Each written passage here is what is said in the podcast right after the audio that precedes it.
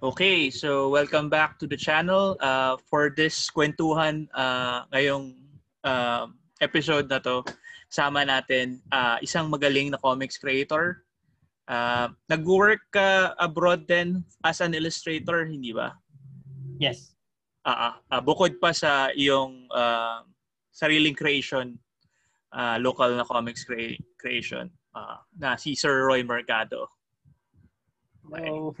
Hello sa mga nanonood. So, ang ano lang naman to, sobrang casual lang. Ang gusto ko lang is, uh, yun nga, kwentuhan tayo about comics. Uh, mm-hmm. Paano ka nagsimula. So, ano yung nag-udyok sa'yo para mag-comics? Mm-hmm. Uh-huh. So, um, uh, nung, nung, nung bata pa ako kasi ano eh, um, kumbaga at a very, very early stage, uh, nakahawak na ako ng comics kasi yung tatay ko uh, collector din ng comics kasi artist siya. So uh, bale syempre pakalat-kalat sa bahay yung mga comics. Uh, nakakita na ako ng comics. Uh, parang natural na nakikita siya sa bahay namin. So, ako, uh, tapos nakikita ko pa yung tatay ko na mag-drawing. So, talagang ano, talagang hindi ko man siya intentionally na inaral parang dahil nga habit siya ng pamilya, kumbaga parang uh, yun yung kultura ng pamilya namin. Na-adapt ko rin siya. So, mm. katulad nun, uh, ngayon nakikita ako ng mga anak ko na nagdo-drawing. Yung mga anak ko nagdo-drawing na rin. So, uh, parang parang ganoon, hindi man intentional, 'di ba? Naipapasa yung ano, yung skills. Ah, so yung father mo was doing comics then? Yes. Ah, locally? Local siya. Ah, local. Ah, so ano ka, parang uh, legacy? parang gano'n na nga. Oo. Parang, oo nga, medyo bihira na ngayon kasi usually, um, yun nga, yung ibang kong legacy na kakilala ko, hindi na sila rin nagko-comics. Mm-hmm. Pero parang, ikaw at si Sir Freely lang yung parang kakilala ko. Well, may iba rin naman na mga legacy So yung dad mo did comics then before as a writer, mm-hmm. as a as a writer, artist. as an artist. Mm-hmm. Oh, ay so, so talagang ano, malaking influence malamang sa iyo yung dad mo as oh, an illustrator. Yes. Uh-uh. And kung pwede, mabibigyan mo ba kami ng uh, idea kung ano yung mga titles na nagawa ng father mo? Hindi, hindi ako hindi ko alam kung ano yung mga titles pero ang sabi niya nag-work siya sa Sampaguita and mostly horror yung ginagawa niya. Oh. Oo. So kung horror 'yun kasi naalala ko kabataan ko pag horror na comics, 'yun yung parang ano eh, matindi talaga yung art eh. Mm. Hardcore yung mga art. Uh, Parang yung uh, sa Shocker, mga ho- mm. uh, Hiwaga, horror. Parang mm. yun yung paborito kong kunin sa ano eh, pag na, nakakuha ko ng tumpok na comics. Yun yung kinukuha ko agad. Kasi yun yung alam mong ang ganda ng art eh. Mm. Compare dun sa mga ano sa mga romance. Well, oo. Pero meron din naman instances na magaganda yung ano. Pero yun, para, parang pag pag horror talaga, pag kinuha mo, pag may kuha ko, meron talaga, walang tapon eh. Parang for some reason, mas inspired yung mga artist na gumawa ng horror. nung, uh, ano, min- nung, nung, nung, siguro, uh, four or uh, mga five or six years old, nakakita ako ng isa sa mga, ano, isa sa mga original art ni Papa. Uh, talagang, ano, talagang, hindi ko pa kasi alam nun kung paano, kung gaano kahirap, pero uh, straight brush pala sila gumamit nun. Eh, syempre, kumbaga ngayon may may pen na, 'di ba? May unipin na. So, ano, uh, sinubukan ko once na mag-brush and ngayon ko na-appreciate kung gaano kahirap yung ginagawa. Mm, sobrang oh. ano, sobrang sobrang detailed tapos brush pa. May mga natira ba kayong artworks ng papa mo? Uh, natirang artworks. Ang alam ko meron, meron pa siya. Pero hindi na yung uh, ano um kasi tumigil siya, ano eh, siguro mga uh, ah, 98. Tumigil siya sa comics 98. Kasi pagpasok ng 2000s, ano, uh, animation na siya. Mm-hmm. Although nagkakaroon pa siya ng mga side gig na comics uh, dati, yun na lang yun natira. yung mga original na ano original na horror comics uh, wala na yata or hindi ako sure kung may naitago pa siya. Hindi na ako nakikialam ng gamit niya ngayon eh. Parang noon hindi nila masyado tinatago yung mga artwork nila no parang oh. trabaho lang talaga. Mm. tapos hindi nila talaga kinikip sayang mm. sayang kung na-keep kasi parang mas maganda makita ng mga younger na creators ngayon. Oo. Oh. oh, nga eh. Nung siguro uh, ah nung ano nung nung uh, Comic uh, bago mag-pandemic nakita sila ni ni ano ni Sir Randy Valiente kasi magkasabay sila noon eh. Mm. Magka-batch sila.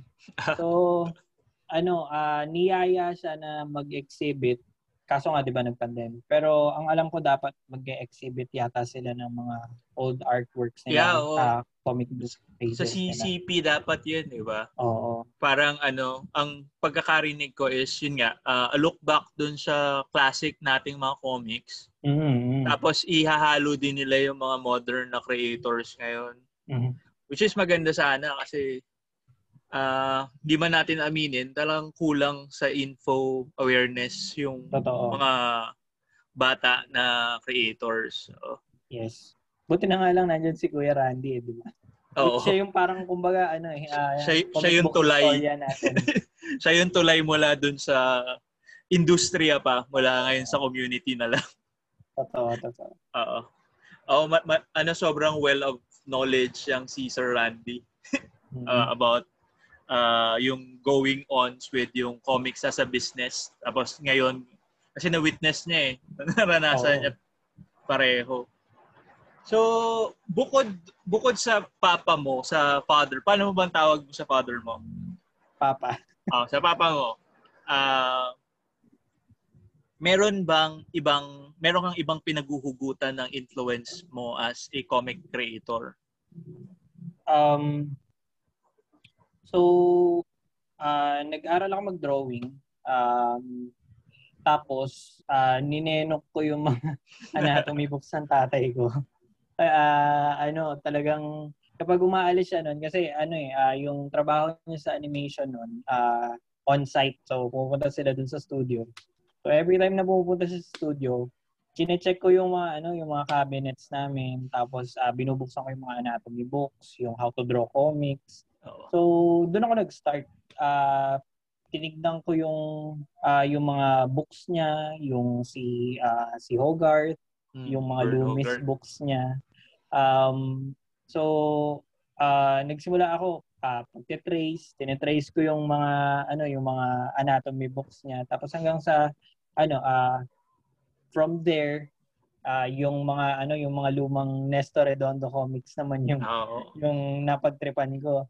So, Grabe naman pala yung foundation mo, sir. Uh, Loomis, Hogarth, Redondo. oh, pero, hindi ko alam eh kasi parang ah uh, yung yung siguro dahil nga ano, dahil hindi rin naman ako mahilig lumabas nung bata ako, hindi ako mahilig makipaglaro sa labas.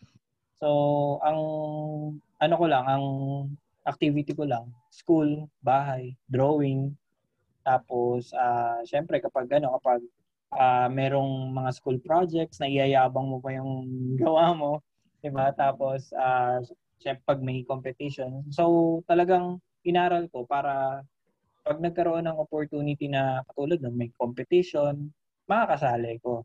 Mm. Tapos uh, from there from yung ano yung uh, from Nestor Redondo uh, nung medyo nakakaipon na ako ng sariling pera, bumibili na ako ng comics. And mostly ng comics na nabibili ko, talagang ano, western comics talaga. Uh, western meaning uh, Marvel DC. Marvel DC uh, Image. Uh, Image. Uh, 90s to sir, 90s. Hindi, uh, 2000s na. Ah, 2000s na. Oh. Uh, siguro Kasi ano, uh, grade 6, mga ganun. Ah, okay. ako lang pala. bata pa pala si Sir. Bata pa si Sir. Kasi ano eh. Nag, ano pa ako noon, nag, ano, nag-skip ako ng lunch noon para lang makabili ng, kasi laging sa, sa National Bookstore, meron akong ano, merong ano, merong uh, parang 'di ba may K-zone. na Okay, parang zone. A5 yung size niya. Meron ding ano DC Comics na bundle tapos 100 pesos yata yung tatlong issues nun. Yung ba yung sa So, Psycom? Yata, yata. Ah. Oh, yung yung yung A5 yung, yung niya. yung digest, yung digest Oo. format. Oo. Oo. Pinag-iipunan Meron din Marvel nag- nun. Marvel DC yun, di ba? Tapos meron din nung Mhm. kids. Oo. Yes, ah. Ah, kasi napansin ko sa artwork mo, sobrang modern na eh. so, so nag- nagulat ako nung ang foundation mo si Loomis Hugert tapos si Mm. Master ano ah, Nestor Redondo. Ah, yun nga kaya ko nga gustong tanong, ah, saan mo nakuha yung style mo? I mean, ano yung yun nga, pinaghuhugutan mong influences? At the moment, Mm. um, mostly syempre yung ano na, mga ah, modern na comic book artists na Ah, sa layout, ang reference ko talaga si Coipel, Oli- Oliver Coipel, Si Ah, Olivier. oh, ah, and si Stuart Immonen. Mm, galing. Tapos sa rendering, ah, si Pepe Larraz. Mm. X-Men. So talagang ano, talagang ah, kumbaga parang fangirl mode ako kapag nakakakita ng art nila. Nang-stalk ko yung mga ano socials nila. Ah, tapos ano um ah dahil nga nag-stalk ako nung ano nung socials nila, nalalaman ko kung anong brush yung ginagamit nila. Tapos yung iba minimimic ko na lang. So kaya ano kaya ganyan yung itsura ng art ko ngayon. yung art mo is traditional or digital ka na ngayon? Digital na ako ngayon. Ang bagal kong mag-traditional. Ah, Wala akong kikitain kapag Oo, mag-traditional. sa bagay, sa bagay. Pero ano, nakaka, ano yan, parang pag once na nag-digital ka, tapos Mhm. bumalik ka saglit ng traditional, ma- mapapansin mo na mas mabilis ka. Mm. Kasi Hindi ano, kasi ko ulit nakaka, ano, nakaka, nakakabalik. Ah, parang ano kasi yan eh, di ba? Parang muscle memory ng Yes. pagdodrawing. Mm. Pag bumalik ka ng, ng, ng, ng traditional, na, na-apply mo yung mga na, nakuha mo din sa digital. Napansin ko lang din sa iba kasing mga artist na nakakatrabaho ko since I work din sa art production. Ganun nga ba? May may times kasi na mawawala kayo ng kuryente, mawawala na ano, pero kailangan yung submit. Oh. Well, actually, iniisip ko kung ano, kung ah, hindi ko alam kung ganun din yung idea mo, no? Kasi nga, ah, since, ah, syempre may pera dun sa original art, eh, digital yung mga gawa. Hmm. So, iniisip ko kung mag, magpiprint ako ng ano, ng, ah, ah, yung, ipiprint ko ng blue lines, tapos, Tapos gagawa ka ko. ng, oo. Alam ko may mga artists na ganun eh, na since fully digital na sila, Mm. pag nagko-convention sila or through yung art agents nila, nagre-remark sila ng mga pages nila. Mm. Yung ang ang tawag nila, parang remark yung tawag nila eh. Kasi pinrint out tapos uh, tinirender nila traditionally. Tapos binibenta Mm. nila. Oo. Oo. Alam ko may mga gumagawa ng ganun. Ah, So, sayang din sayang din kasi syempre, kumbaga parang iba rin yung may nahahawakan ka ng Oo. actual piece. Oo, totoo. Tapos ano nga, um, secondary market from yung Mhm. kinita mo from ano, mabibenta mo pa rin talaga. Mhm. So, kail- um, you're you working as an illustrator abroad, pero Mhm. based ka dito. Uh, how did you go about na makapasok dun sa market na yun? Um well actually biglaan din eh. And uh late uh 20 2020 late 2020 lang ako nag-decide na mag full-time artist. So Mm. from uh, from 2019 to siguro mga November, December 2020, may day job pa ako nun. Tapos uh, from since ang ang simula ko nga ng ano ng paglalabas ng comics is February 29 ay, hindi 2020 tama 2020 na. Ah ang tinatrabaho ko lang yung sarili ko lang IP. So ano um nung nagpo-post ako sa ano sa mga groups ah may nag-reach out sa akin para mag-represent sa akin sa ano sa abroad Tapos uh, un- not until ano at December 2020 kami nakapag-finalize ng ano, ng aming contracts. Tapos yun at uh, pagpasok nitong 2021 uh, may may mga projects na binigay na agad sa akin. Wow. Tapos hey, ikaw uh, yung yun. ikaw yung hinanap ng tadhana. Hindi ikaw yung nagpumasok kasi karamihan ang hanap is makapasok. Ikaw hinanap oh. ka talaga. Actually, iniisip ko na rin eh kasi parang uh, nag-pandemic so hindi ko pwedeng asahan ng 100% yung IP ko. Ah, totoo. So, uh, parang kung eh ano naman, parang medyo taxing na sa health ko kung day job tapos sa gabi magdo-drawing ako. Yeah. At uh, so kailangan kong ano, kailangan kong makaisip ng paraan para makapag-provide at the same time nagagawa yung passion mo. Ah, ah totoo 'yan. Ah, uh, so relatively sobrang bago mo lang. Sobrang bago mo sobrang lang sa bago talaga. sa community tapos Oo. sobrang bago mo lang din as a illustrator, as a freelance mm-hmm. illustrator. Mm-hmm. Freelance ka ba o meron kang ano, meron kang exclusive contract? Meron akong exclusive contract. Oh, to. Grabe, big time.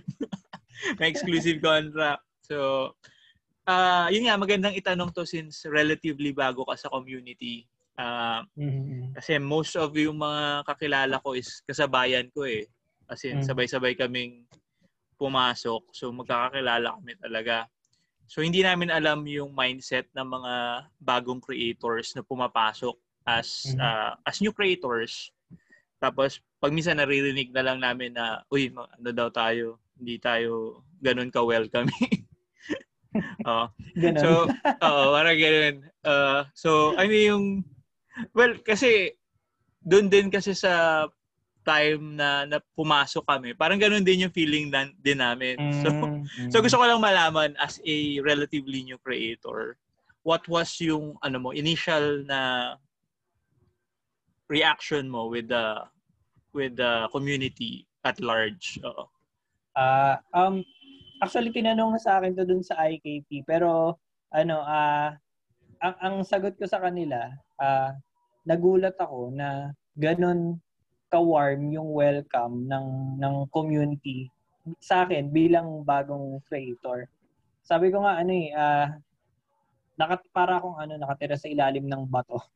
Kasi hindi ko alam na merong ano, hindi ko alam na merong Comic hindi ko alam na merong Comic Con, hindi ko alam na may Indicate. Ano na lang nung nagwo-work na ako nung nalaman mm. ko na hmm. meron. Kasi ano eh uh, talagang uh, school, bahay, work, yeah. bahay. And ano nung college, uh, hindi ano hindi ko pinursu yung hindi, kumbaga hindi ko pinush yung pagdo-drawing eh.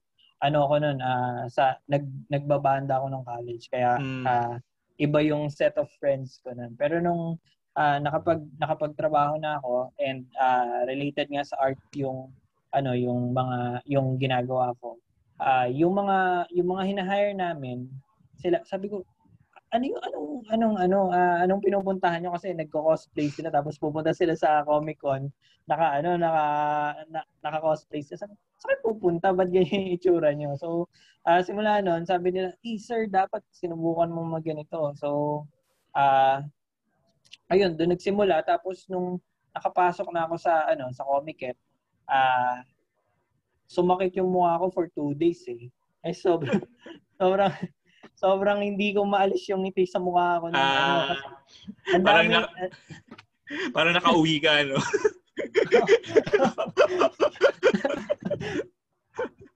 Oo, kasi ang dami ang dami ko na-meet na ano na tao tapos lahat sila, "Uy, hello. Ah, uh, bago ka lang ba dito?" So, ah, grabe. Da- bakit ngayon ko lang nalaman na merong ganito? So, ayun, uh, tapos um although uh, that time kasi, 'di ba, uh, si Comiket uh, hindi siya purely ano, uh, comics lang. Hmm. Ang ang ang target ko talaga is Indicate. Kasi nga uh, comics lang. Comic Con hmm. tapos uh, kasi ano eh uh, gusto ko mag network kasi hindi ko alam yung ginagawa ko eh. oh, la- lahat ng ano, lahat nung nung uh, nung process, yung pagsusulat, pagdo-drawing, pagpe-print, eh nakuha ko lang sa internet kasi wala akong mapagtatanungan. Mm. So ano, so hindi ka pa uh, sumasali noon sa ano sa mga groups, kasi mga Facebook groups na o sumali ka? pa. Actually nung natapos na ako, saka lang ako sumali para makapag-post. Oo. so, yun, ano, ah uh, Pero ang ganda, uh, ito yung ano mo, 'di ba? Uh, initial na offering mo. Uh, sobrang professional na nito actually eh. So, I guess kaya ganoon ka warm yung yung yung siguro, siguro. Welcome kasi uh, parang ano yan eh, 'di ba? Parang sa schoolyard, parang yung ano, nirerespeto ka agad yung talent. Parang, Ay, ganun. Oo. hindi naman siguro kasi parang hindi naman ako mukhang ano, ewan ko. Pero ano, ah... Uh, hindi kasi, so seriously, yung work mo is sobrang polished na. Oo. Kaya nga inisip ko, ano, ano rin eh, ito ba yung una niyang work? Tapos yung kasasabi mo lang na February 7. As in, tinignan ko yung date, February 7 yung nakalagay dito. Ito yung, so ito yung first na foray mo as a self-publisher, yes. tapos as a comics creator. For a first work, kasi sobrang impressive talaga.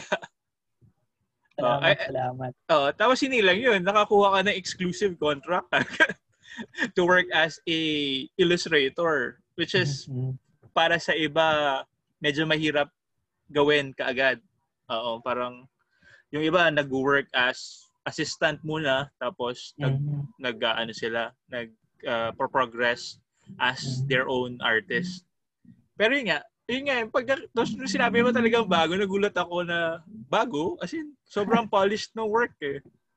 Uh, tapos yun nga, naglabas ka rin ng issue 2, which, Nag, yeah, meron din Nag-iba na yung hindi ko alam, parang nagbago agad yung ano. Actually, ang laki rin ng, ang laki rin ng tinalon actually. Oh. Mas nakikita ko yung Pepe Laras dito sa issue 2. Mm, uh, bagong brushes na, no? uh, oh, tsaka, uh, almost kasabay ba nito yung um, Dawn of X ba yun?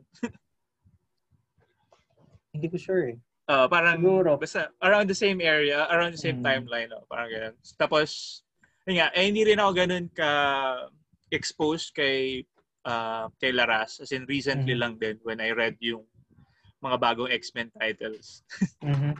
uh, tapos yun nga, parang nakita ko nga yung influence. Yes. So, hindi, hindi talaga ako nagtaka nung nakita yung nagpo-post ka na na you're doing covers for IDW. Mm-hmm. Parang hindi na nakakapagtaka. ne, pero sa totoo lang, nagulat din ako noon eh kasi hindi ko ina-expect na yun agad yung makukuha kong trabaho from uh, from my agent. Uh, kasi ano eh um in ang totoo niya, hindi pa ako masyado naniniwala sa kanya noon nung, nung dinontak niya ako eh. Sabi ko, okay. naniniwala sa oh, Pero ikaw yung cover ng SDCC exclusive? First appearance yes, ba ni, Mul- ni Multo yun?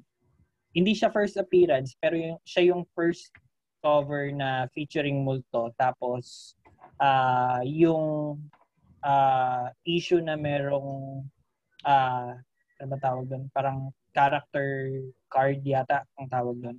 So, super collectible siya. Tapos, uh, every time na ano na merong uh, bubunot nung character card ni Molto, artwork ko yung nakalagay ito. So, ano, uh, hindi ko nga nalaman kahapon walang nalaman na ganun big deal yung ano, yung issue na yon kasi hindi hindi rin naman ako masyadong hindi pa ako nagko-collect and ang bala kong i-collect uh, comics din. So toys medyo hindi pa ako masyadong ano uh, nag ano nag, nag susubok na mag-collect ng toys. Comics lang, comics pa lang. Pa lang. Hindi ko alam kung ano, kung eventually siguro. So, wala akong masyadong idea kung ano yung nagsiset ng value ng ano ng ng collectibles. So, yun, mm. kahapon ko lang nalaman. Well, I guess kasi since sobrang big deal noon kasi parang first na Filipino character, uh, character sa G.I. Mm. Joe. Yes. Uh, Tapos ngayon, G.I. Joe, meron silang bagong toy, to, uh, anong tawag, toy line. May bago silang toy line. Mm-hmm. Uh, so, pag naggawa ng ng action figure si Multo, kasama ka dun sa history kasi sana, ikaw ba nag... Na, sana gamitin yung ano yung model ko. Pero nung nung binigay actually meron siyang ano, meron siyang uh, may, may turnarounds na siya. Uh, may model na siya.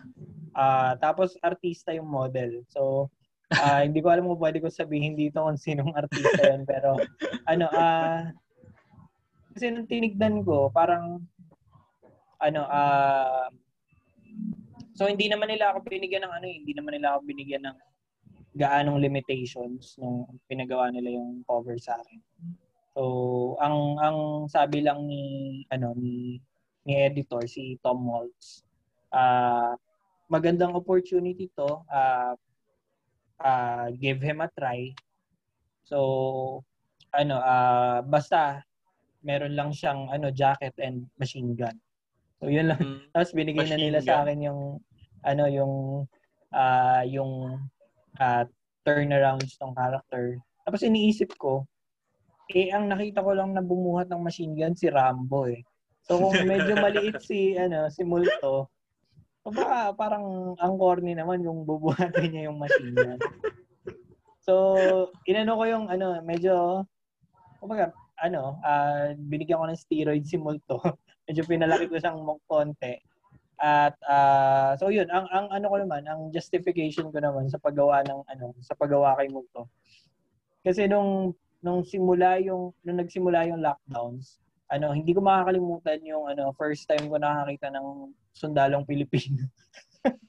first time ko nakakita ng sundalong Pilipino kasi nagronda sila dito sa amin. Tapos nagulat ako sobrang tangkad. So, matat- sabi ko matatangkad pala yung sundalo natin. Kasi ang akala ko, mga ka-height lang natin. eh, ang taas. Ang taas nyo. Tapos, ano, lahat sila, parang isang platoon sila doon na rumoronda. So, naalala ko yon Pwede pa lang, ano, pwede pa lang malaking tao sa mundo. Pwede malaking tao. Especially, ano pa siya? Phil-Am ba siya o Filipino talaga? Ah, uh, Phil-Am yata. Oo. Pero, ano, ah, uh, ay, hindi. Filipino kasi sa Manila siya pinanganak. Mm, Filipino. Mm. So ano, sobrang sob, sobrang fascinated ako dun sa um, journey mo as a creator. Kasi as in, as in you started last year lang.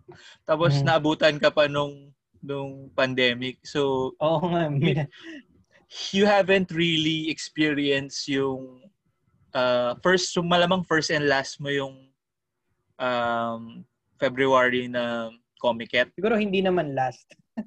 Hindi, I mean, uh, currently, kasi yun yung first uh, and last mo yes. na event.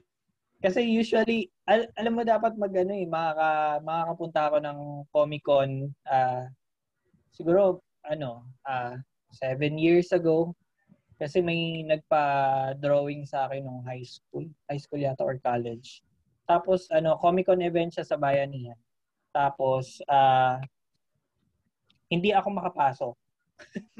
minute, minute niya na lang ako sa labas. Ah, uh, dapat ililibre niya ako ng ano ng ng ticket noon eh. Pero ah, uh, hindi ko alam, siguro masyadong marami na siyang nabili. kaya ano, kaya ang ginawa na lang niya, binayaran na lang niya ako tapos sabi ko parang, ano, ano ba meron dito? So, hindi uh, ka pumasok. Hindi ka pumasok. ano, ang sabi niya, maghintay na lang ako sa labas. Hindi ako nakapasok. Uh, Sayang. Pero ang usapan talaga namin noon, ililibre niya ako ng ticket kasi never pa talaga akong ano. So, may may at some point muntik-muntika na akong makapunta ng Comic Con. Uh, siguro kung naka, nakapunta ako noon, baka mas maaga ako nakapag ano, nakapag-start mag-convention. Hmm. So yun yung tanong ko, paano mo nahanap yung way mo papuntang Comicet? I mean, uh, pag mag-produce ng sarili mong comics, uh, yung paggawa ng sarili mong title, um, ano yung nagtulak sa'yo?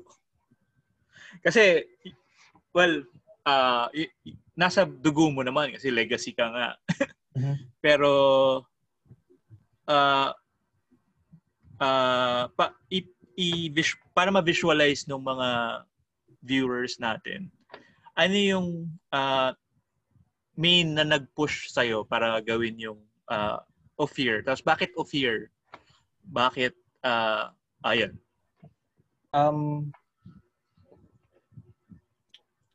siguro ano eh, uh, kumbaga parang lahat nung tingin ko ha, lahat ng ano, lahat ng lahat ng ideas na na na nare-receive natin, parang uh, lahat siya parang seeds na at some point magde-decide ka na uh, i-cultivate mo ba or hahayaan mo na lang siyang mamatay on his own.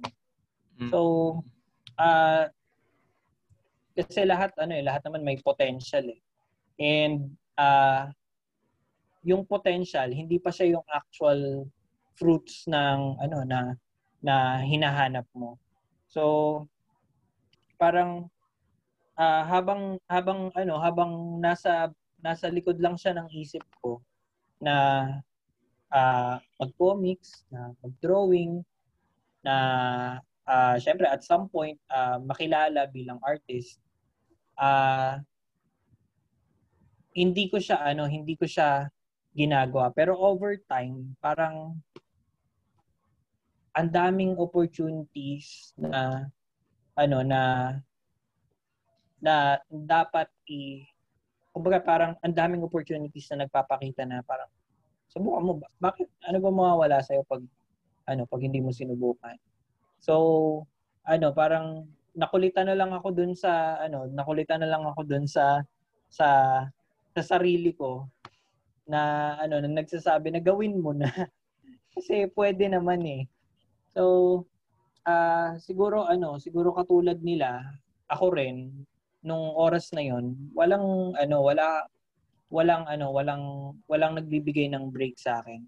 Kaya kailangan kong gumawa ng sarili kong break. So ano uh, kaya sumulat ako ng ano sumulat ako ng comics kasi walang magpagawa ng comics sa akin. At uh, ayun doon nagsimula. Kasi parang ayoko dumating yung ano ayoko dumating yung point na syempre kapag Niisip mo kapag mamatay ka na, ano, uh, maglulok back ka dun sa mga bagay na hindi mo sinubukan. So, nagbabawas na ako ng ano, ng mga bagay na 'yon. Yeah. mga nasa listahan ko ng mga bagay na hindi ko sinubukan. eh, sayang naman kasi parang uh, majority ng kabataan ko talagang ano eh, uh, ginugol ko sa pagdo-drawing tapos hindi ko man lang ba susubukan, di ba? Parang sayang mm. naman yung Ayun.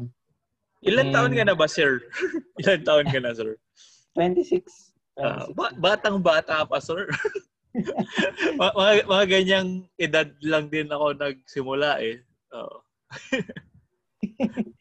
so, ayun, parang nakakahinayang eh. Uh, tapos yung off-year naman, uh, research lang talaga siya. And uh, parang syempre curiosity. At katulad nga ng sabi ko kanina, parang uh, isa-isa lumalabas yung opportunities. Katulad doon, uh, ideas, lumalabas siya. Tapos uh, parang uh, nagsisimula siyang bumuo ng isang malaking picture. At uh, para ano, para para ano, ipursu ko na yung yung gusto kong gawin. And uh, kasi sabi ko, gusto ko mag-comics eh. Anong gagawin kong comics? So, uh, naalala ko na meron pala akong ginawang research dati. Tapos, bakit hindi ako doon magsimula? So, lahat ng ano, lahat ng kahit na hindi hindi intentional yung pagko-comics, kumbaga, nagamit ko pa rin yung mga bagay na nagawa ko before. Katulad nun, ay random research lang yun na nagsimula lang sa isang article. So, uh, hindi ano eh, uh, kumbaga parang kapag magsisimula ka, magsimula ka talaga. Kasi yung yung mga ano, yung mga kailangan mo nasa yun eh. Mm. So ikaw na lang yung hinihintay nung ano, ikaw na lang yung hinihintay nung uh, nung kumbaga nung dream mo. Kasi lahat kumbaga naibigay na sa iyo uh, yung yung resources. Siyempre, cultivate mo, meron pa ring pagod, may pawis pa rin. Siyempre, para ano, para kapag na-reach mo na siya, eh, worth it. Hindi mo sasabing dinaya mo yung way mo pataas. Ah. So, sir, ano ka, um, yung background mo, arts talaga or uh, self-taught ka? Self-taught lang talaga yung art sa uh, so yun, uh, katulad ng sabi ko kanina, ano, yung yung tatay ko usually umaalis siya para magtrabaho. Ah. Uh, hindi niya ako tinuruan. Uh, pero binigyan niya ako ng books niya ah. para mag-aral. Pero yun nga, ang hindi ka nag-fine arts, hindi ka nag-attend na art school, as in hindi. self-taught lang talaga. Oo, oh, ang ang course ko nung college ako business. Ah. ang layo, 'di ba? So Hindi naman, oo. Pero yun nga eh, uh, pag minsan mas daig nung nag uh, nagpursige on his own mm-hmm. yung um nag yung parang binigay na lahat sa kanya. mm-hmm. Oo. Oo, oo. Pero kung tutuusin ano eh parang uh, siguro ano uh, yung nangyari sa akin andun lang siguro ako sa ano sa uh, right place at the right time. Kumbaga uh, kung hindi ko siguro na ilusot bago mag-pandemic yung comics ko, baka hindi ko na nasimulan. Uh, At baka ano, baka baka hindi rin ako nag ano, nag full-time artist ngayon. Pero, Pero yung uh, Sige, sir. Ang uh, ang tapang noon ah kasi like I said, first time mo mm-hmm. naabutan ka nung lockdown. Tapos naglabas ka pa rin ng issue 2 second. mo. O, yes. na second issue mo. Tapos, uh, during that time, I, I remember um, may baby ka on the way. Yes. Sobrang tapang mo, bro. oh, siguro dahil nga ano parang siguro yun naman ano, uh, nakuha ko naman yun nung ano sa discipline namin nung college sa business school well, hindi siya business school, pero ano, yung teacher kasi namin, yung professor namin, uh, negosyante talaga siya. So, kumbaga parang ang ang ang turo niya sa amin, kung sa tingin mo worth it, edi sugalan mo. Mm-hmm. So, katulad nun, syempre, uh, hindi ko alam nung bata ako kung para saan yung pagdodrawing ko kada hapon pag uwi, pagkatapos manood ng Voltes 5. So, kumbaga, nag, ano siya, nag, uh, unti-unting uh, along the way, nakikita mo na ay yung pala yung purpose nun. Uh, yung sa business, di ba? Um, yung pala yung purpose nung ano nung nung mga tinuturo sa amin ng teacher ko para subukan, di ba? So, ano, uh, ayun. nakakatawa lang talaga, nakakatawa. Kasi, grabe uh, for Ophir naman, ano yung plans mo for the book? I hope magkaroon ka pa rin ng time para gawin yung sarili mong book. Kasi hmm. sometimes kasi uh, when, yun nga, if you're working for uh, somebody else's to work on their IP na, yun yung pag minsan, yung minsana na sa sacrifice eh, yung time para uh, sa sarili mong projects. So, so, ang ano na, ang ang plan ko for Ophir is ano, uh, siguro hopefully later this year uh, makapag-release ako ng collected version. Meaning uh, siguro mga 75 to 90 pages including yung 1 and 2. And uh, ano, medyo ano yun, ah, medyo parang uh, ayaw nung ibang collector yun. Ah. Kasi bumili ka ng 1 and 2, tapos walang 3, so kailangan mo bilhin yung graphic novel. well, yun, yun kasi yung ano, yun kasi yung ideal na ano na route para ano, um, ma-fund ko rin yung project. Yeah, yeah. Uh, oh. uh, kasi bala ko mag-colored na. Or, ah, full uh, colored na. Yes, oh. So, Tapang mo talaga. matapang pero masakit sa bulsa. Yeah, so, oh, masakit talaga sa bulsa yun. I mean, maraming mga casual readers na nagtataka kung bakit bakit puro black and white lang yung tinitinda Oo. nilang comics? Pero ang sagot lang naman lagi doon is mahal kasi. Mahal mag-color.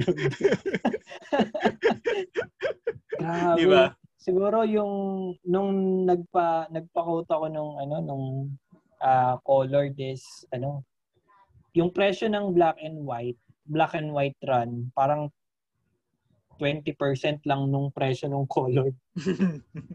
Ganong kalaki yung difference niya. Oh, so, ganun yung kalaki yung difference talaga. Which ano, is why, parang, oh, para sa mga nakikinig, yun yung main reason kung bakit yung mga comics natin ngayon, which are mostly mm-hmm. self-published, are in black and white. Mostly because sobrang laking investment na mag-color. So, mm-hmm. pag uh, yun nga, katulad ni Sir Roy, tatalon siya ng colored, matapang talaga si Sir Roy. Kasi hindi biro yung gagastusin mo if you're full Oo. colored na book. Oo. And ano, kumbaga parang hindi naman siya ano, katulad nung 1 and 2, hindi siya kumbaga medyo calculated risk siya.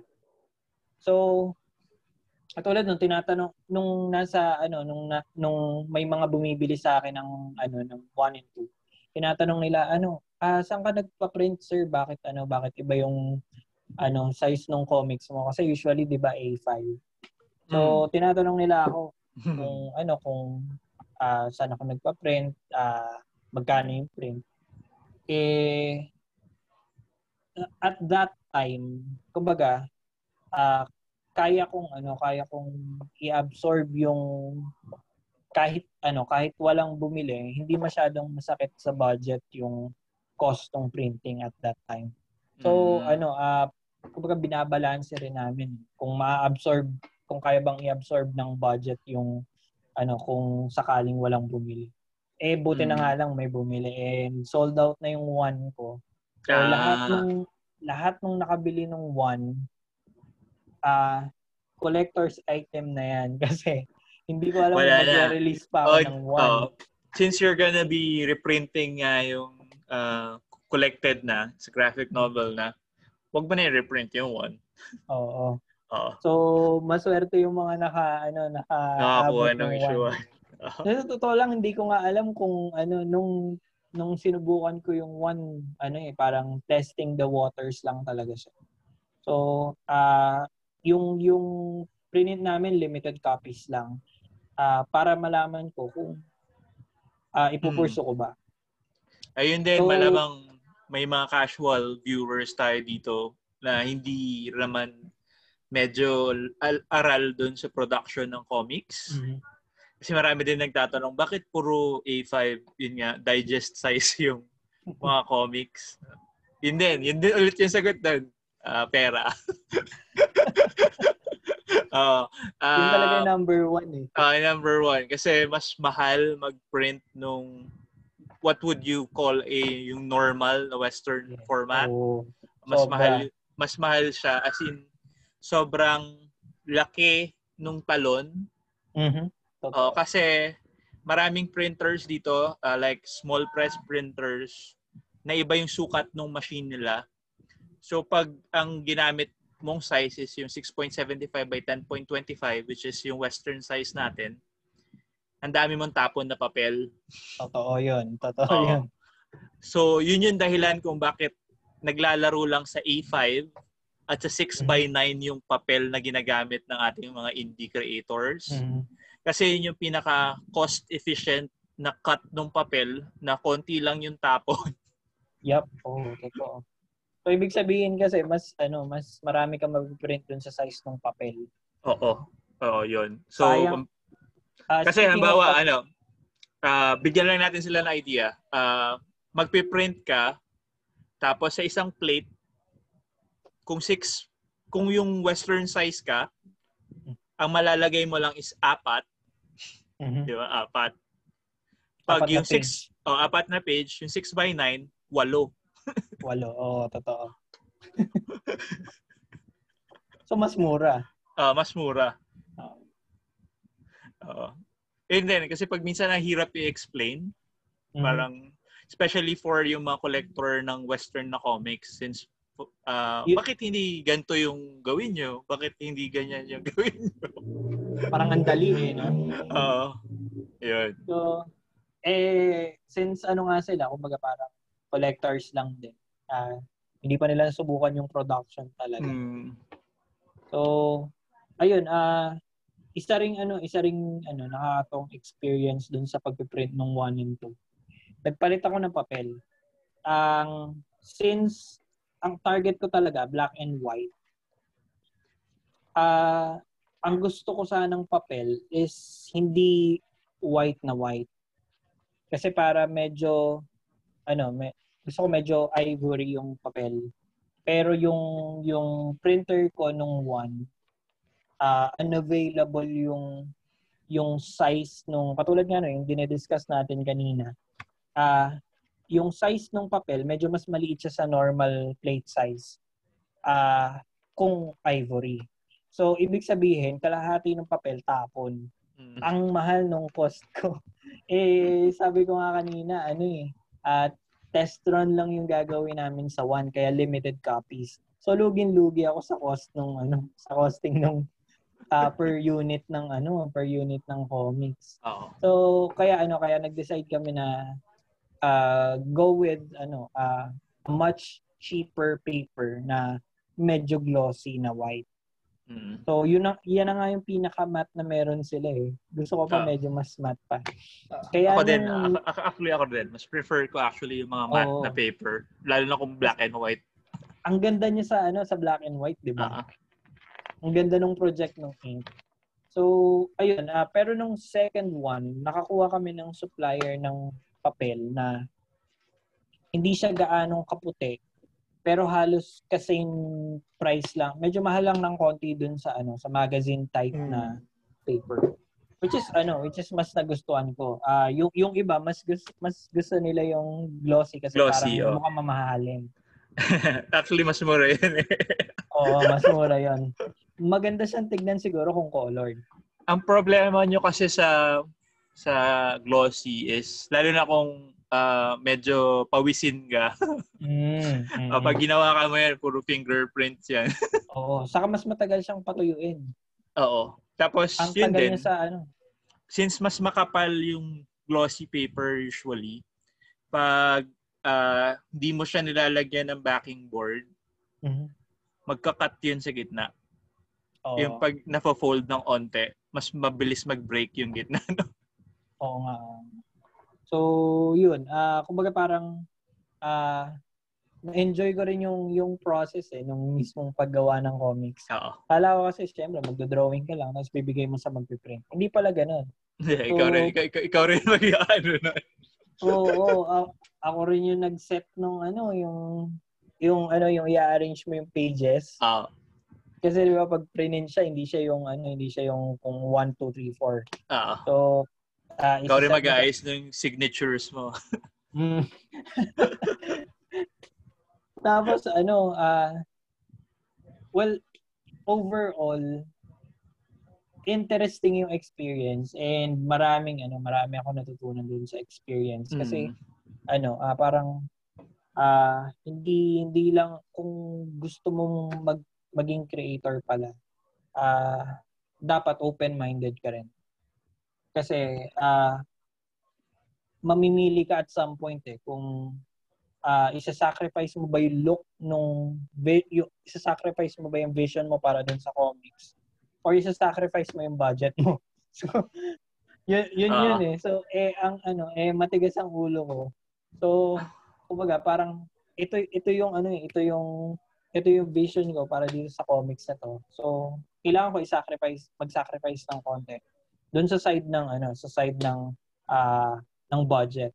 Uh-huh. So although ano ah, although syempre binayaran mo, at some point katulad noon ano, uh, wala sila nung papel na gusto mo. So 'di ba yung mga ano, yung mga decision na mab- na mabilis, kailangan ano pala, kailangan ah uh, kung kung naghahabol ka ng deadline ng ano ng ng convention, dapat ano mabilis ka rin mag-decide kapag oh, mabilis ka rin mag-decide. Kaya nga ano rin eh, 'di ba? Uh, ikaw uh, mas okay sa'yo kasi meron ka nung parang background of yung uh, pag sa business. So yung risk taking and everything that uh, costing and ganyan. Pag minsan kasi maraming comics creators na papasok tapos yun nga, mm. inisip lang nila is gagawa kaming comics. Pero hindi mo mm. hindi na nila na consider yung ano yung gagawin nyo after nyo magawa na yung comics. Mm-hmm. Totoo.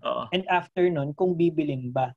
Oo. Uh, actually, so, iba pa yun eh. Iba pa yun eh. Mm. Uh, I mean, napag-usapan namin ni Sir Carver yan eh. Yung mm-hmm. culture ng paggawa ng comics dito. Parang since most of us nga is do it yourself. So ikaw gagawa nun lahat. Ang daming mga process na yes. dapat mas nabibigyan ng uh, attention. Pero mm-hmm. since mm-hmm. wala nga tayong uh, standard operating uh, procedure, since wala naman talaga tayong industriya, nawawala yung mga ganung ba na, na naisasantabi yung mga ganung bagay. Mm-hmm. Oo. So which is sad um, kasi kung oh, parang talaga. vital siya sa ano sa buong production oh. as a whole. Kasi as a whole. ano o oh, uh, kasi hindi mas, lang yun. Masak- ah, sige sir. Hindi uh, lang yun kasi uh, ang naiisip namin kasi is yung end product din is nasa-sacrifice yung totoo, totoo. yung quality dapat. Mm-hmm. Pero y- kung uh, lahat ng bagay na yun ay napag-isipan from the start. Pero yun nga, kasi hindi nila alam kung ano yun eh. mm-hmm. Kumaga, living testament ako dyan. Kasi kung kung titignan mo yung 1 and 2, malaki yung pinagkaiba niya. Kasi yung 1, katulad nga ng sabi ko kanina, wala akong mapagtanungan. So, ano, uh, lahat yan, ako lang, ako lang ang nagtatrabaho niyan, lahat yan. Pero, pero sa 2, uh, meron na akong proofreader, meron na akong, ah, hindi, wala pa ako editor dyan eh. So, ano pala, uh, yung, kumbaga, mas maganda na ipupursu mo yung venture na meron kang mga taong ano, uh, kasama dun sa venture. Yung bang ano, hindi mo na kasi habang iniisip mo kung ano yung magiging itsura ng printing, habang kausap mo yung yung nagpe-print, 'di ba? Uh, mas maganda na merong ibang taong nag-aasikaso nung nung uh, proofreading, 'di ba? Yung hmm. yung mga ganun. Uh, yun yung yun, ano yun yun yung isang magandang ano, isang magandang bagay na sabihin na, na madalas nakakaligtaan Mm-hmm. Yung proofreading. Kasi pag minsan yes. sobrang excited natin na, uy, natapos na tayo. Tapos mm-hmm. natin. Eh, pag minsan may blinders na tayo dahil sobrang yes. tagal na natin ginagawa. Hindi na natin nakikita yung mga uh, mga maliliit nating mga pagkakamali or mm-hmm. pinapabayaan na lang natin actually. actually hindi ano hindi siya ano hindi siya kumbaga hindi ano hindi rin intentional siguro kasi dahil hinahabol yung deadline. Kaya, ano, hindi na niya afford na mag, ano, i-revise ko pa ba to? Oh, yeah. So, totoo yan. Kasi na, nahabol nyo. Oo, oh, di ba? Kung parang bukas na yung Comic Con. Yung mga kasabay ko nga, ano eh, uh, puyat na puyat sila eh. Pagdating namin dun sa venue, kumbaga parang ano, kape lang ang iniinom nila. Kasi buong gabi sila nagugupit ng stickers. So, ano, kumbaga parang ano pala, uh, kahit kahit na anong venture, mas maganda kung may team. 'Di ba? Merong may artist, may proofreader. Kung ikaw yung writer, may proofreader ka, may editor, 'di ba? May colorist. So at uh kumbaga yun yung ano, yun yung ini-aim ko for this third release ng Off Year kasi uh, kung nung two nagkaroon ako ng proofreader ngayon, medyo nadagdagan kami kasi meron na akong editor for this third, ano, third release mm-hmm. and colorist. Uy, nice. Nice, nice. Uh-uh. Which is yun naman actually yung pinakagusto kong part ng actual ng comics. Mm-hmm. Is yung collaborative effort ng paggawa ng yes. comics. Uh, kasi parang lahat kayo nag-work for yung uh, kayo yung sum nung parts nung lahat ng bagay na ginawa. Tapos mm-hmm. pag nag na, na, pull, na pull off ninyo yung best na magagawa ninyo lahat, yun yung mm-hmm. ma-offer talaga dun. Makikita niyo dun sa work. Yes. Oo. Uh, ma- yun din yung dahilan kung bakit madalas uh, mas prefer ko na collaborative talaga yung mga efforts na nilalabas ko. Kasi uh, while marunong naman ako mag-drawing ng onte, uh, mas may ibang na, na dadadalang flavor if somebody else's visual cues yung mm-hmm. mag-interpret nung uh, naiisip kong kwento. Mm-hmm. Mm-hmm. Tapos yun nga, ang, dami, ang daming process sa paggawa ng comics na sana mas nabibigyan ng attention ng creators. Uh, Kaya uh, ano parang uh, ang cool nung ano nung idea mo regarding dun sa ano sa anthology and eventually yung ano uh, creators connect kasi nga yun yung yun yung ano yun yung wala ako nung ano nung nagsimula ako sa indie hmm. scene And I think, uh, uh, kumbaga, uh, at this point, ang indie scene ang sa tingin kong ano eh, uh, sa tingin kong mas magdadala ng buong comic book industry kasi ano eh uh, yung yung kumbaga yung big publishers ano uh, yung yung readers ng big publishers lumilipat na sila ng ng ano eh, ng providers eh Mm. Kumukuha na sila ng comics nila from the indie community. So, kumbaga parang kung ano, kung katulad nga no nung sinabi mo na ano na uh, kung dun sa ano, dun sa conversation ni niyo ni ano Sir Carlo, uh, kung magsisimula sa schools, 'di ba? Uh, magiging magandang foundation 'yun para ano, para maging masigla yung and ready yung industriya natin pag dumating yung demand for comic books. Totoo. Oo. Kaya ang ano lang naman namin is we know the talent is there. Mm-hmm. Oo.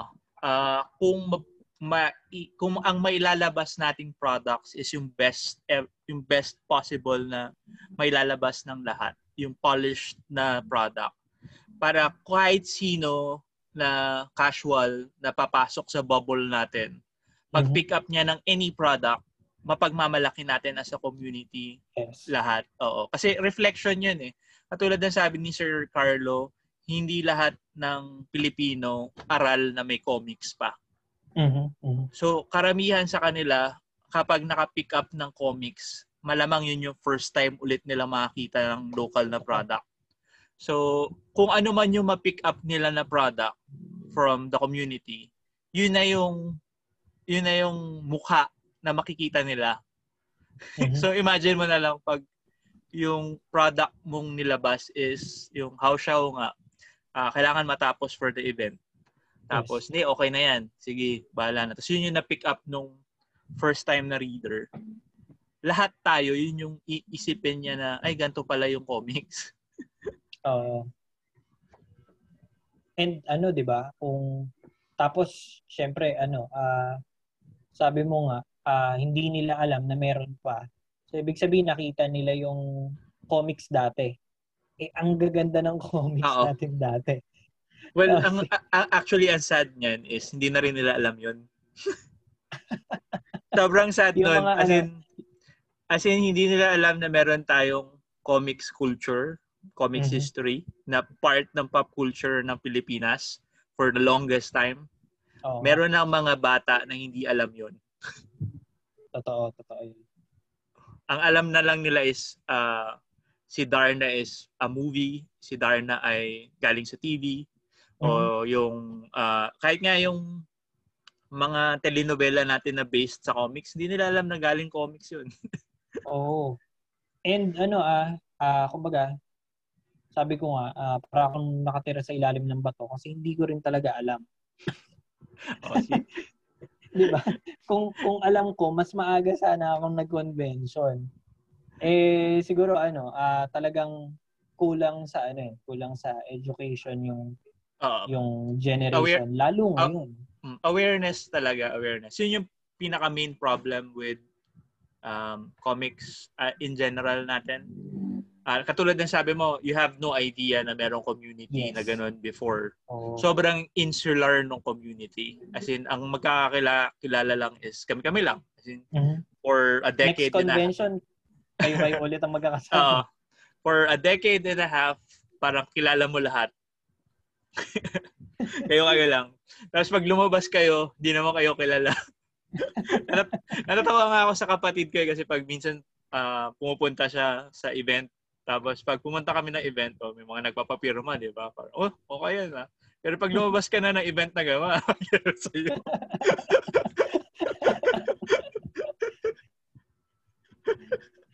okay yun kung ano, kung introvert. Ako, medyo na-enjoy ko yung ganun, yung peaceful na, ano, na yung walang, kasi parang ang awkward nung ano, nung biglang may mag-hi sa'yo sa gitna ng kalye, tapos hindi mo matandaan yung pangalan niya. Oo, medyo, medyo.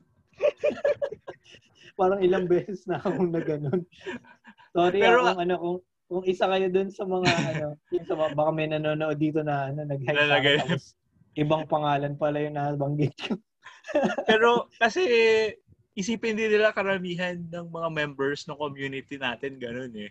Mm, mm. Ganun talaga eh. Kaya nga sobrang nakaka-miss yung convention kasi for a lot of us, yun lang yung social activity natin for a year. Tuwing convention lang lalabas ng bahay. Oo. Uh, or or i-break mo yung monotony ng usual routine mo na uh, bahay, trabaho, bahay uh, na. Tapos, for one day, bahay, o oh, pag uwi mo nung bahay da, nung before work day mo, the next day, naka convention. Tapos yun yung weekend convention. Oh, weekend. Oh, tapos yun na yun. Yun na yung parang highlight nung month mo. Pero actually, gusto ko ma-experience yun. Kasi nga, once ko pa lang siya talaga na-experience. And, mm. ah, uh, hindi ano eh, hindi hindi bad yung experience ko kasi ang daming ano, ang dami ko agad naging friends dun sa convention. And even after nung convention. So, uh, nagtataka ako kapag nakakita ako ng mga hate posts. bakit? Parang ang babait naman nila. Bakit yan? uh, wala. Ano lang yan? Parang for a while, every event, mga a week or two weeks before ng event, may magre-raise ng kung anong issue. Tapos sobrang polarizing, mag-aaway sila. Ang awkward nun sa convention. Hindi, pag convention naman, parang friends na ulit sila lahat. Ah. tapos pagbalik, tapos pagbalik lang nila ulit sa mga harap ng mga monitors.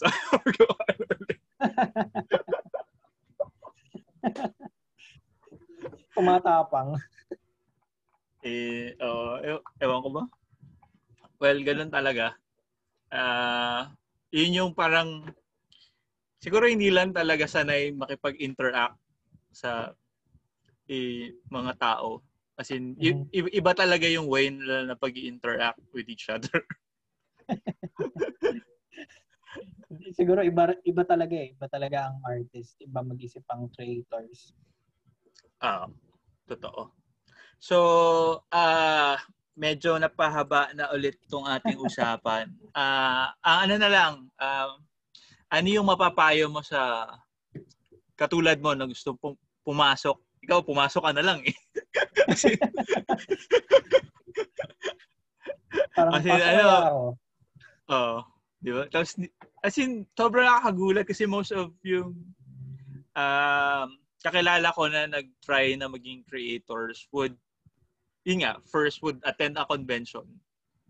Tapos, uh, yung usual na kwento is, uy, gumagawa pala si ganito ng comics. Mm-hmm. Tapos ako din, meron akong, katulad sabi mo, you have ideas at the back of your, uh, back of your mind.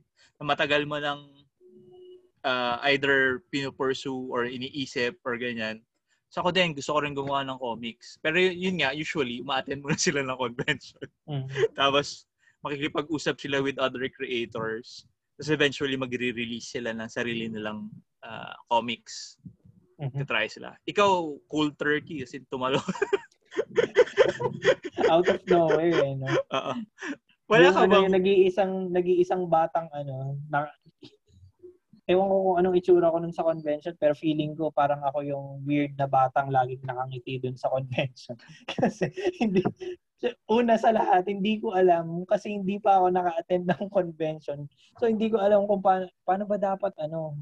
So lahat ng dumadaan, binabati ko. so ang, ang kasi mukha akong okay yun. Nun. Mas okay yun, mas okay yun. Kasi meron namang iba na magko-convention. Tapos um, yung defense mechanism nila against social awkwardness is yung mm. mag-a-act sila na aloof or ah. hindi namamansin mm. which is parang turn off din or for Filipinos mahirap din kasi uh, usually polite yung Pilipino pag nakita nila na yung yung tao is parang ayaw makipag-interact hindi rin sila makipag-interact Tapos, makikita mo na lang magpo-post. So, um, okay, thank you sa lahat na bumati sa akin. Kahit konti lang kayo. Pero yun nga, pag minsan nasa, nasa phone sila or yung usual na defense mechanism is mag-sketch para may mm. ginagawa, eh parang sobrang ano din yan sa mga Pilipino eh, na pag may ginagawa ka, ayaw istorbo. Ayaw nilang, ayaw kang istorbo eh. ako nung ano nung nandoon ako sa convention, hindi ko talaga alam kasi wala naman akong ano, wala naman akong commission nung nandoon ako. So, ang nasa isip ko, kailangan maibenta ko yung kumbaga, mabawi ko na agad yung pinamprint ko as much as possible, 'di ba? Kung hindi nila bilhin dahil dun sa drawing, bili nila kasi na sales stock ko. So, yeah. lahat ng ano, lahat ng nagtatanong, kaso hindi ko na anticipate na ganun kadami yung magtatanong. so, pag uwi ko sa bayan, sakit na lalamunan ko, tapos ang sakit ng mukha ko. Oo, oh, laging ganun. Uh, actually, oh. Parang magkakasakit ka talaga after ng convention. Pero yun nga, yun din. If uh, isa rin dapat matutunan if you are a eh, if a creator na nanonood kayo sa amin ngayon. Pag may lumapit sa inyo na humawak ng product nyo, tapos magtatanong, mm-hmm. half the sale na yun. Kaya ako oh. na lang i-bring home. I-bring home mo na lang. Totoo, totoo. isa isa pang ano, isa pang natutunan ko doon, ano pala dapat ah uh, dapat 1 to 2 minutes lang yung ano yung pitch or oh, ano, yung spiel 10 mo. seconds lang yung uh, yung dapat pitch may, mo. Ano, elevator pitch ka na 1 to 2 seconds lang kasi pag kinuwento mo yung comics mo tapos may may may, may pa bang tao na gusto magtanong, aalis Oo. yung magtatanong na yun. Oo.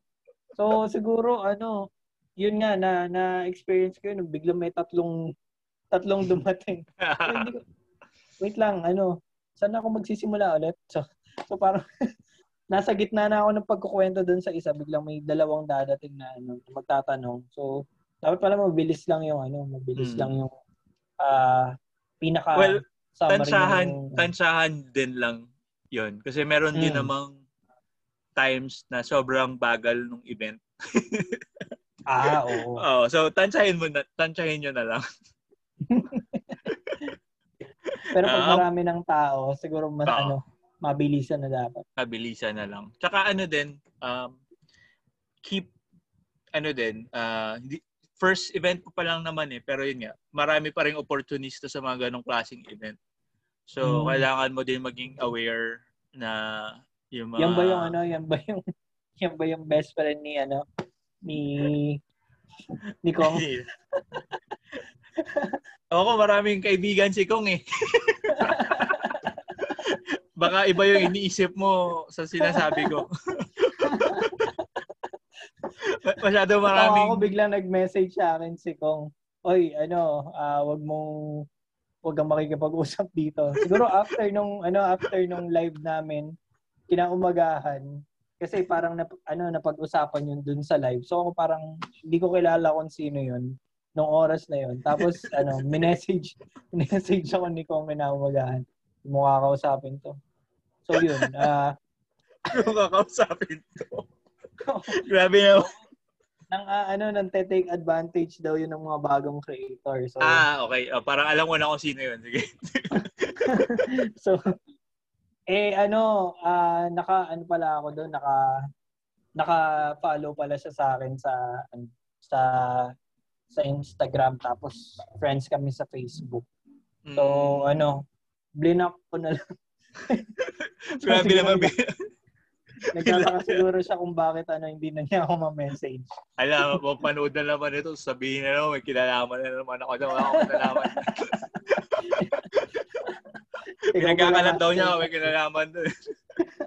si Kong lang yun eh. Ayun ako. Kaya ano yun, yan? kaya maganda rin yung ano, maganda rin yung may mga nagiging kaibigan eh, kasi nawa-warningan ka doon sa ah, mga ano, sa mga ganun.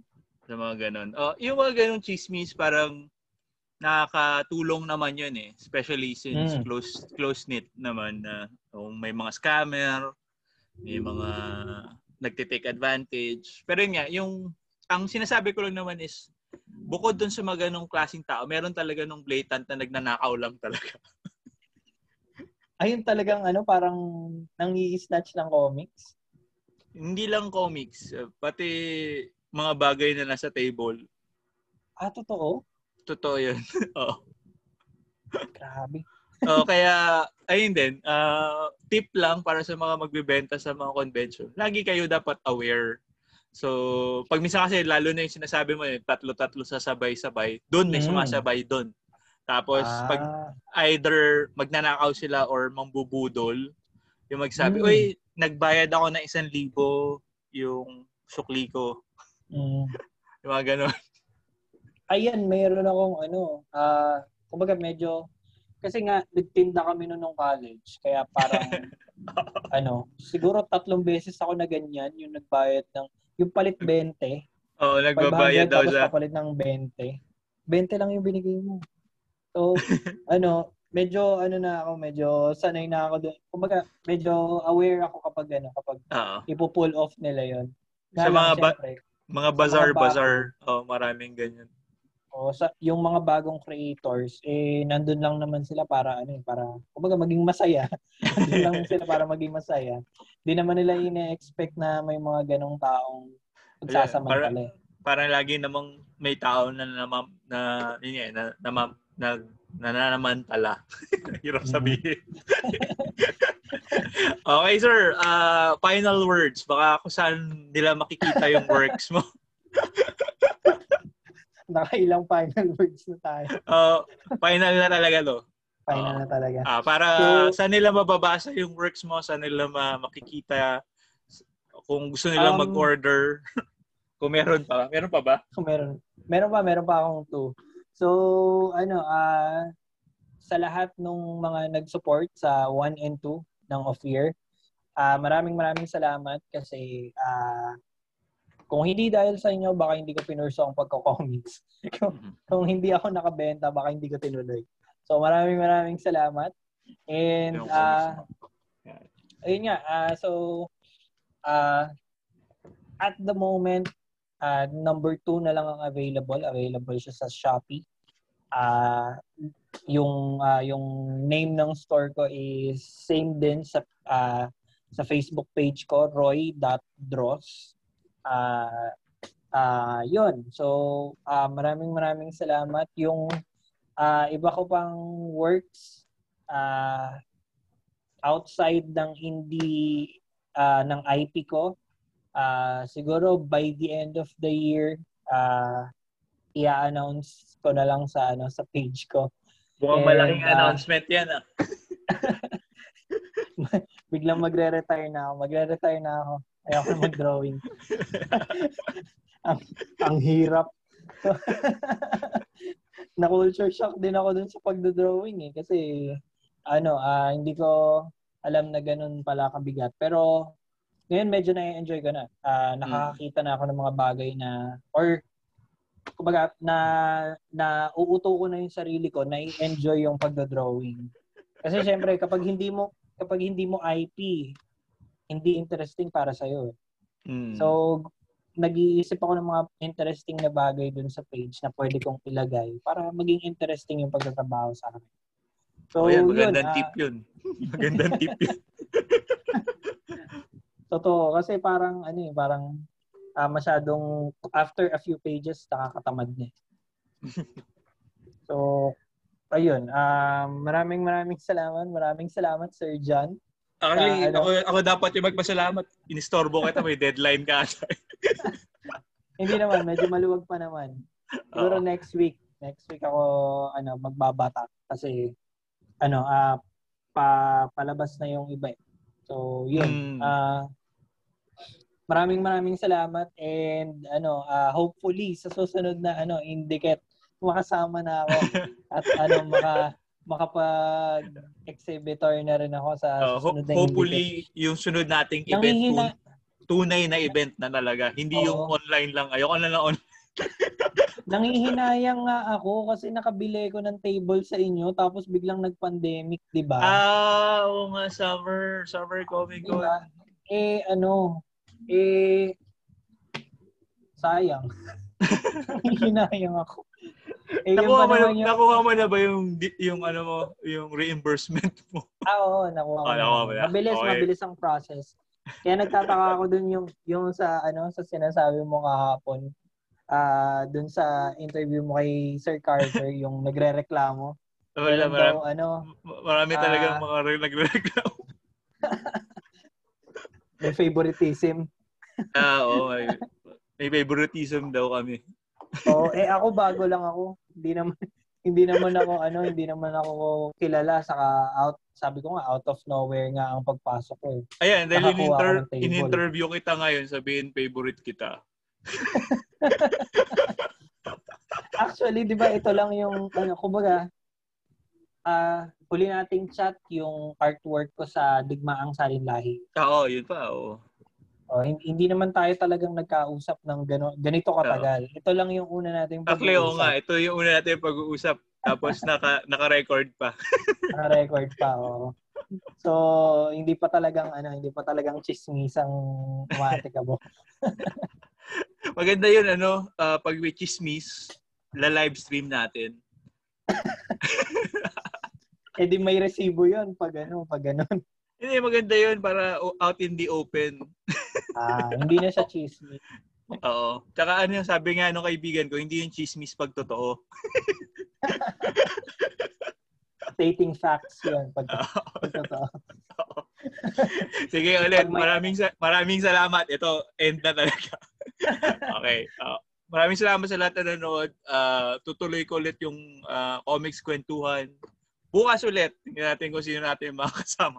Maraming salamat ulit kay Sir Roy. Ah, sundan niyo yun sa lahat ng socials niya. Bili kayo nung kanyang Comics of Fear. Napakagandang comics. Tapos, kung kaya niyong makapag-avail nung ah, STCC exclusive cover ng ah, G.I. Joe yun, di ba? Ah, Yes. First cover na nandun si Multo, yung first na Filipino G.I. Joe, ah, illustrated by Sir Roy Mercado. Ah, kunin niyo na yan, tapos paslab nyo kaagad. Eh, papirmahan nyo pala muna. Oh, pero muna. Ah, pirma muna bago slab. Okay. Ah. okay, thank you guys.